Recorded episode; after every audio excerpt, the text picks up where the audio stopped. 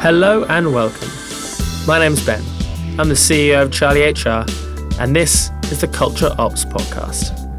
We're the podcast that's trying to lift the lid on the challenging situations that affect your business and your culture on a daily basis.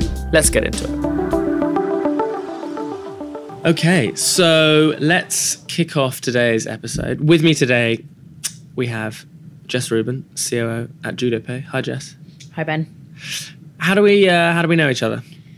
Well, we go we go back through a few past lives, I think. Um, so mainly through your wonderful COO network. Yes, true. Um, seen each other at quite a few breakfasts. We have. Um, through many different roles for me over the last four five years. yeah, four or five years, we, and we've Um, shared highs and highs and lows and good days. and yeah, good days, bad days, and rainy days in between. So nice. And and at the moment, um, you're at Julia JudoPay, and Yeah. there you're responsible for operations, people, all of the things that sit under that insanely nebulous title. Uh, tell me what JudoPay does. So JudoPay is a fintech. Um, we are a software company. Um, so we focus on kind of mobile first payments. So creating beautiful customer experiences on that payment piece of the journey in app, on mobile and web as well. Okay. And you guys have got a ton of experience with benefits, and that's what we want to we want to talk about today. So staff benefits, staff perks, obviously a super interesting topic, something that I don't know. I feel as someone that runs a business like you, I do feel a pressure. I feel a uh, that there is a demand from the team, that there is an expectation of what we provide as an organisation to them. Uh, but you've been through, I guess, a bit of a journey in in in in in how that looks. And what I want to explore today is kind of is it possible to go a bit too far? Can we offer too many benefits and perks to our team? So take me back to the beginning. Um, when you started at, at JudoPay, what were the kind of benefits and perks that they were offering at that point in time? So I joined around two years ago.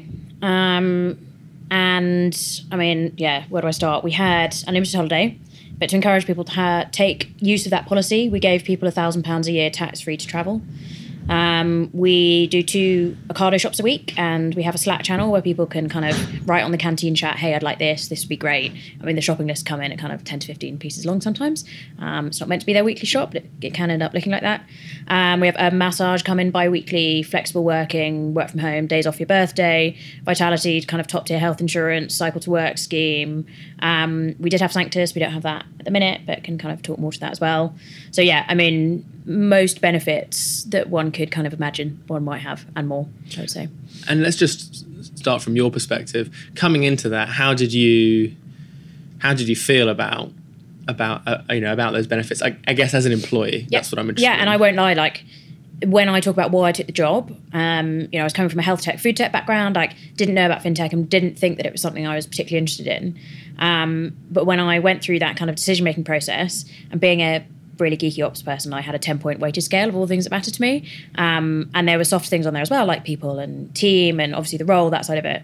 Um, and when I kind of did the quantitative scoring and also like the qualitative feedback to myself about the kind of people I'd met and everything else, there was something about judo which was like the people in the culture. I walked in there and i was like wow this place feels amazing. Like i love it here. Um, and definitely part of that experience for me was speaking to people about the benefits um, and about kind of how employees were treated within the company. Um, and i think the surface level conversations about how employees were treated always went back to those benefits and being like conversations at the pub where you're talking about yeah like we have unlimited holiday and we're paid a thousand pounds a year to travel. Like wow isn't that amazing? Aren't you so lucky to work at this company? I'm like yeah wow like that is kind of crazy but really cool. Um, so as an employee i absolutely came in and was just like awesome like great great company culture Do you think the the other team members that you met at that point felt the same? a mixture. Um, so I think when we looked at why um, why why do we have the benefits, one of the kind of old sound bites that we used to use all the time um, was about wow and delight, and it was the kind of central philosophy of the company that you should wow and delight your employees. Um, your shareholders and your customers. And the kind of way that that works is if you have really super happy employees, you're going to have super happy customers, which is going to result in great scores like NPS, but also great revenue, and then your shareholders are going to be happy as well. Um, and so I would like I would absolutely say that you know people kind of reference the wow and delight ethos as being like, isn't this amazing? Like, isn't this isn't this great? But that was like the kind of superficial conversations that people were having. And I would say that underneath that, what I began to uncover when I came into the role was like pretty mixed feelings about um, the benefit beyond like the coffee table conversation or the like at the pub with your mates saying how great the company is. What do you think those mixed feelings were? Um, okay, so there were, there were various different kind of aspects to it. So I think no one disagreed with the fact that happy employees is a good thing. Like that was unanimous. Everyone agreed. Like you should absolutely treat people well and have happy employees. Um, if you think that's waffle, read The Happiness Advantage by Shawn Achor. Great book about. Amazing book. Amazing yeah. book. Lovely book. Um, but yeah, that's that's a whole topic for another podcast. So the central kind of philosophy, great, but you had top performers turning around and saying, you know, like this is a great place to be, but is it a great company? Like I'm frustrated, I'm performing really well, but I can see other people that are perhaps coasting a little bit more, and they're basically here because they love culture in in the sense of benefits and how they're treated. Um, and people are saying, oh yeah, like awesome, love the unlimited holiday, but can you just take take a minute, and tell me like what is my role and responsibility here? Like what am I meant to be doing? Can I have a job description? Like that would be a great mm. place to start. Um, conversations around you know, if you're constantly firefighting 23 hours a day, if you don't have psychological safety, if you have those kind of aspects of a workplace as well, like no one's actually really talking about the benefits at that point. And they're like, I'd really much rather be able to say what I think or reflect on my experiences before being told that I can have unlimited holiday and like top tier vitality and the gym gym membership and all the rest of it. Um, and then there's like the flip side of it as well, which is the kind of check your privilege angle, where mm. some of the conversations people are like, oh yeah, but Google do this. I was like, yeah, Google, Google do that, or oh my friend works at this company, so could we look at rolling this out? Um, so there was just like all these kind of subtext around benefits and on the kind of like employee front, very mixed feelings from different people about how it was working. But then I think it was also on the leadership level, like really reflecting um, I guess yeah, we're we're unusual in that our leadership team are external management. It's like our founders are our board, but we are all um, brought in members of the team, not founders, and we are. I think yeah, most of us have joined within the last eighteen months as well. So kind of relevant context. But for me and for that team, it was like, cool, so we have all these benefits, but what are people actually doing? Mm. Like, do we have a performance culture and, and those kind of questions as well? And It's interesting you talk about the decision that drove the benefits in the first place, which was this, you know, ultimately it was a values based decision. It was we want to wow our customers, we want to wow our, our team members. That was important to you guys philosophically. And so you wanted to extrapolate that out to the team as, as, as much as you as much as you could. But there are some shortcomings, right? And, it, and it's not always as these things aren't always as simple as they seem, right? Yeah. We uh, we went through the unlimited holiday um, situation experience. Uh, we had it for four de- four years at Charlie, and we had it in uh, a previous business we used to run. So, I've you know I've experienced un- unlimited holiday for for eight years total, and yeah, there's some amazing parts to it, and it sounds incredible. It has that wow factor. You go down the pub, hey, you know, what's your holiday allowance at work? It's 25 days. Wow, well, mine's unlimited but it isn't really that simple, and and and there are some de- definite negative side effects. And you touched on it there. People coming to you and saying, "Cool, all this stuff is great, but maybe there are some more foundational structural elements that are really really important to people." Let, us touch on performance and, and output. Mm-hmm. So we definitely i mean it's case in any company you have like your top people and, and your not top people right but i think there was such little emphasis placed on being a performance culture in the old world um, that that was kind of that was half the problem. So I think when we when we looked at benefits in this like JudoPay 2.0 world, right? We looked at it was one of like a hundred things that we were looking at. We were looking at our vision, at our mission, at our strategy, at our performance, at our goal setting. Like it was really one aspect of that moment of a company where we're like we're growing up. Um, and I think you know we I quite I like a terrible analogy. Um, so my big one for the company when I came in, as well as like a new leader and like establishing kind of new ways of working and stuff, was the the sporting one. That like you start out at like your local team, you're playing football on a Friday, and then you move to national, to international, to world, to champion, to kind of Olympic level, and you just know that at each level, like that playing field is getting tougher, and that there are different standards and different expectations, and if you want to move up, like you've got to grow up as well. Um, and so we looked at benefits as one one aspect of hundreds within the company that at the same time, but at the right time and kind of like in parallel, we were discussing with people. Um, and so for me, on the benefit side of it, in relation to performance, I think it was funny because it, in some respects, it almost demotivated and had like a negative impact on um, performance because we weren't looking at the other side of it as well. So we weren't we were just rewarding everyone blanket in the same way with all of these great perks without like the performance structures underneath that, without saying, you know, here here's what means you're doing a good job. Like here's what success looks like, um, and looking at all the other aspects of performance. So. Um, one kind of thing we've done recently is putting in job levels, um, and the way that we did that, which is a great idea from my kind of head of ops, was um, we are judo. Like judo has a strong brand, so we have judo belts rather than job levels. Mm, so that. no one wants to be a level one, give them a brown belt. They're like, "Wow, I'm a brown belt. This is so cool." Like literally means the same thing, but it's that kind of positioning. Do you give them an actual brown belt then? Not yet. When we have the budget, we will. Yeah, I like that. I like yeah, that. Really absolutely. fun. Everyone's going to have their own belts, and they can, we want to do badges as well. So you can collect badges based on the values, and it's all gamified and a bit more fun. Really cool. And using like judo language as well. So you've like senseis and all of the rest doing the roles. yeah. It becomes a whole cultural piece in a way that just saying his benefit, like have it, is not a cultural piece and it's not well rolled out. Um, so where we didn't have the right performance structures in place, um, and the reason I was talking about job levels is you talk about like, are you a frontline role focused on KPIs, or are you a more like high level role focused more on projects and deliverables, and being able to say to people, this is what really is expected of you, without putting processes in for processes' sake. This is what good looks like in your role. These are the kind of performance side of it, and also here's the benefits package. Like we were just kind of missing that fundamental aspect, um, and so I can't say that I blame the benefits for not having a performance culture. But also, it's very hard to say to people, like, you're not really performing. And also, we're giving you like everything you could possibly want from a benefit without addressing the fundamental side of it, as well as kind of the benefits as well. Um, and I think one of the other things that was quite a key learning for us within all of this um, is when you look at like why why do you have the benefits, right?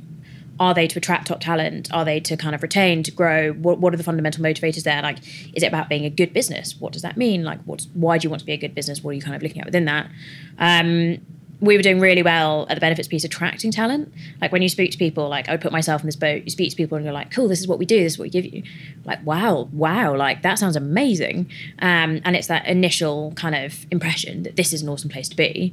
But on like the retention piece and the motivation piece, like we didn't have the right benefits and the structures around them to kind of have that high performing culture at that point. So interesting. So, you know, one of the things that we are trying to talk more about and prove out is this link between culture and attraction, retention, and performance. Yeah.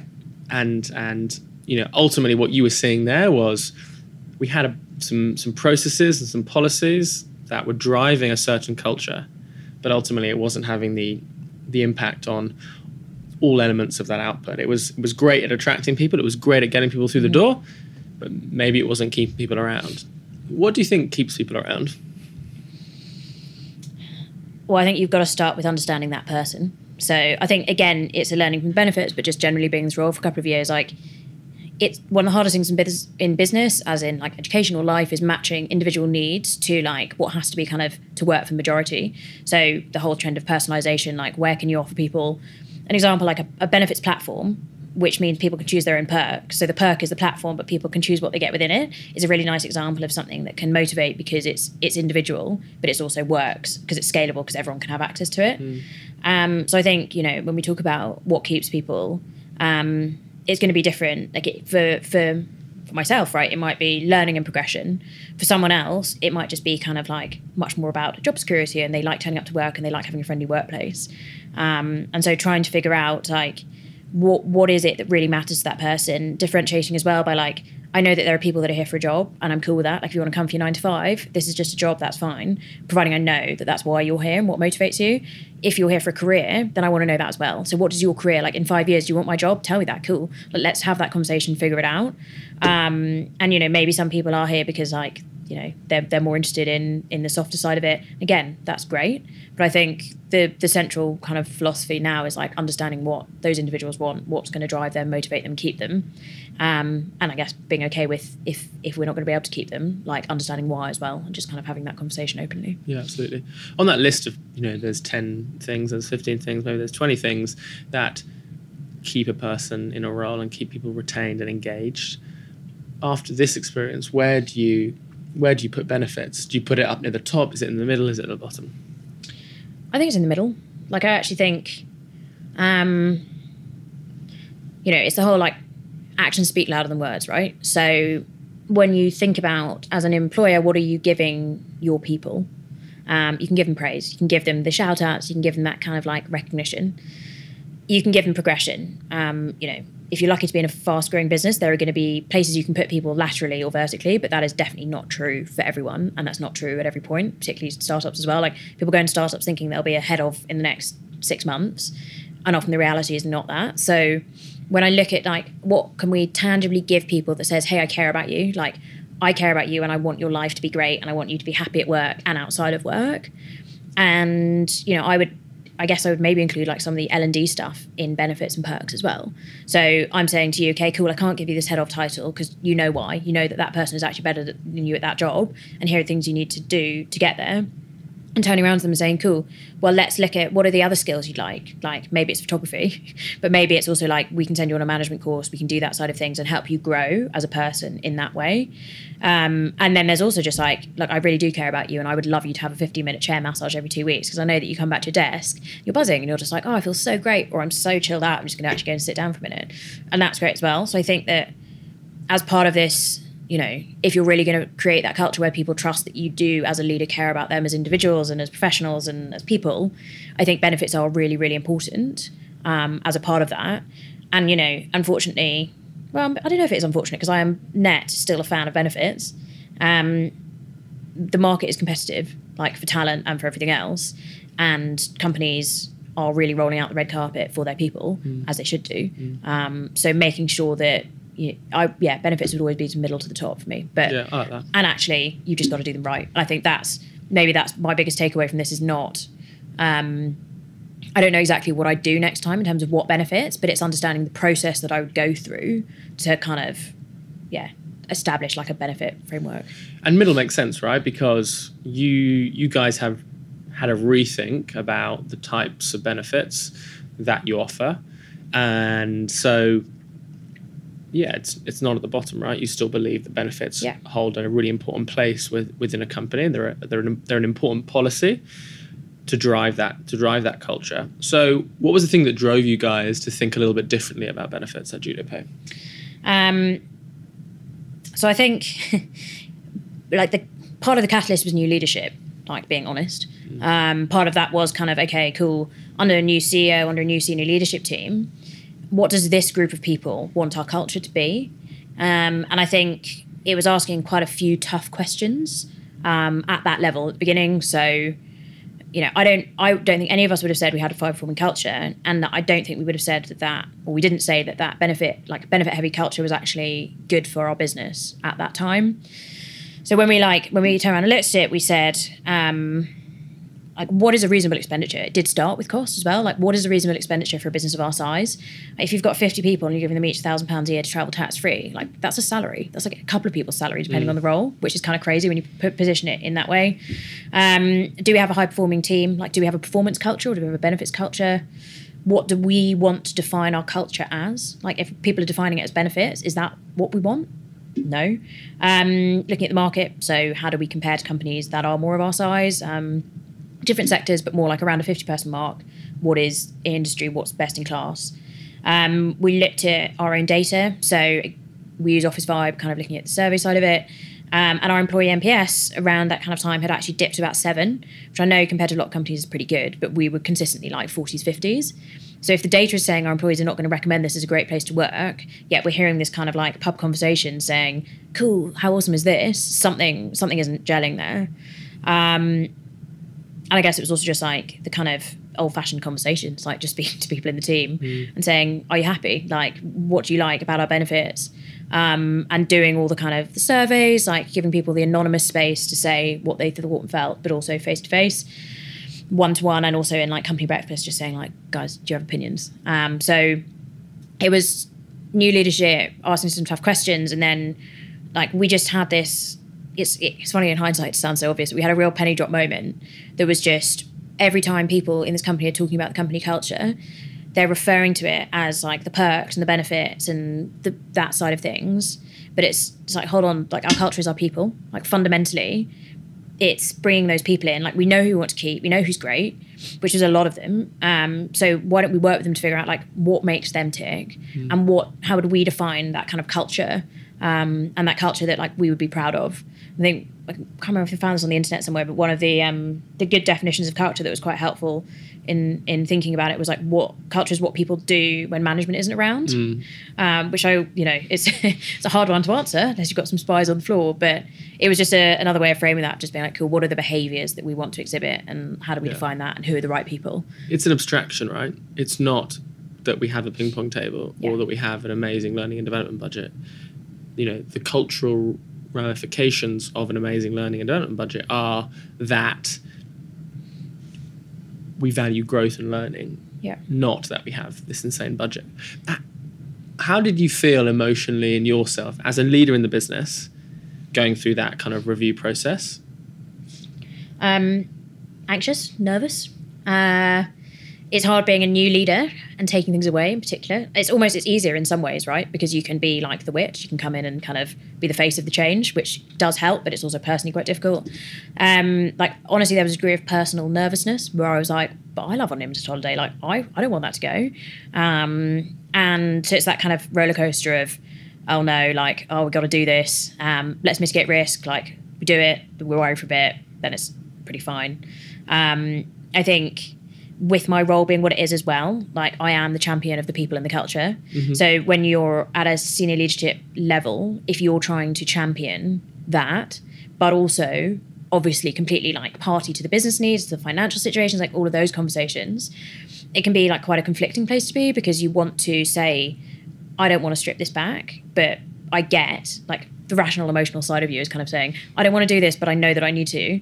And I think embedding that like cult, well, cultural, it is cultural, um, cultural norm of people being mature enough to understand that like business decisions can be really tough, um, and it's about making those decisions in the right way and involving people um, in the decisions and, and that sort of it that that was like quite empowering in terms of making sure that it wasn't that bad. But yeah, it was like it was definitely a nerve wracking time for me. Yeah, for sure. 100%. Change always is, right? Yeah, absolutely. We as people, we don't love change.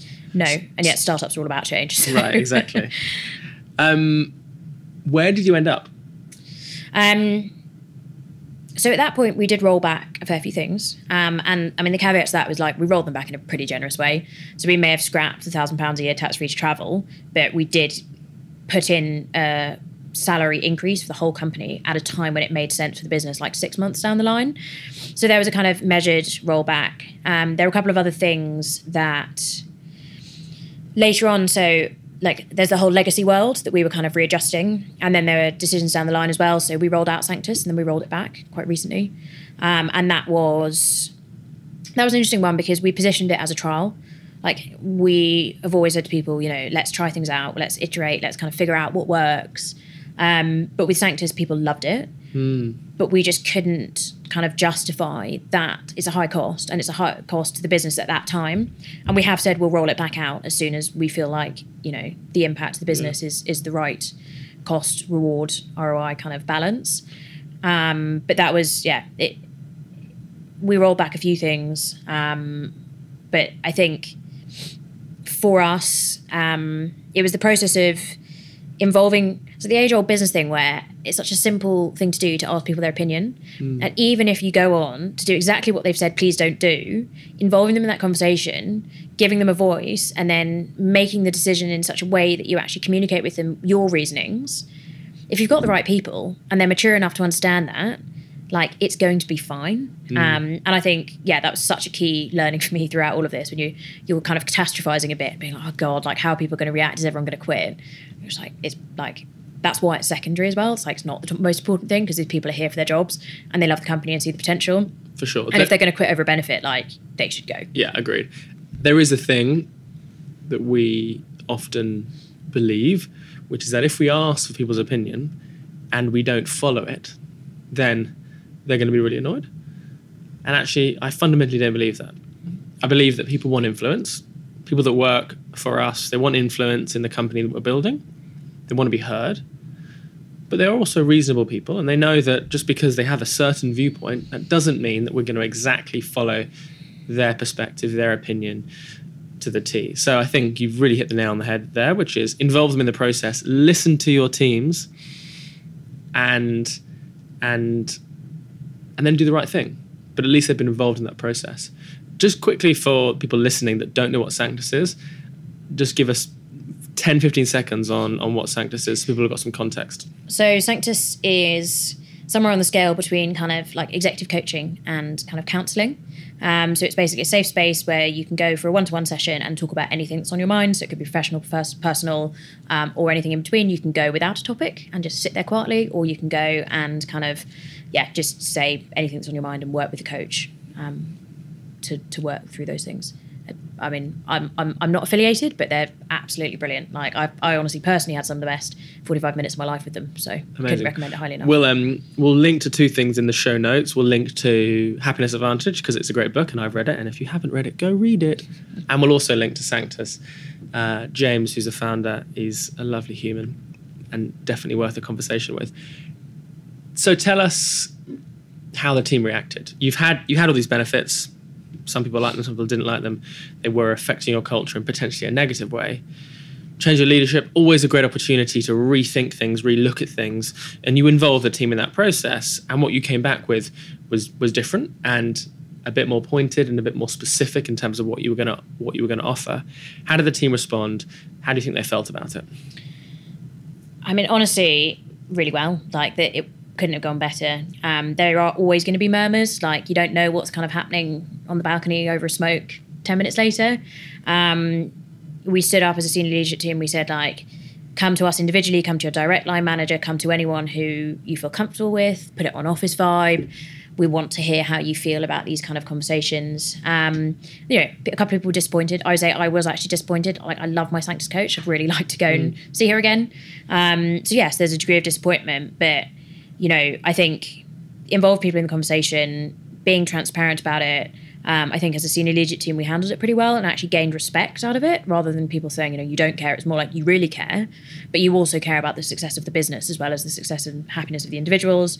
Um, and I think, you know, echoing kind of points we've, we've just made, like if you're making a good business decision, if you're making it in the right way and you have good people, they'll back you and they'll also back you as leaders to do what is best for the business so they mm. understand that maybe their ego or, or, their kind of side of things has to take second fiddle just in this one way um, as i say we did it in a pretty generous way like we didn't suddenly strip back everything and we gave for nice sure. alternatives um, i think again the whole if people are here for your benefits, they're not the right people. Like people just need to realize, and particularly millennials, like I am one, so I can say this, but particularly millennials need to realize it's not about free beer and football tables. Mm-hmm. Like it is a roller coaster. It is one of the hardest jobs you can do working in a startup. No one is going to tell you what to do. You've got to figure out and you know move fast and break things.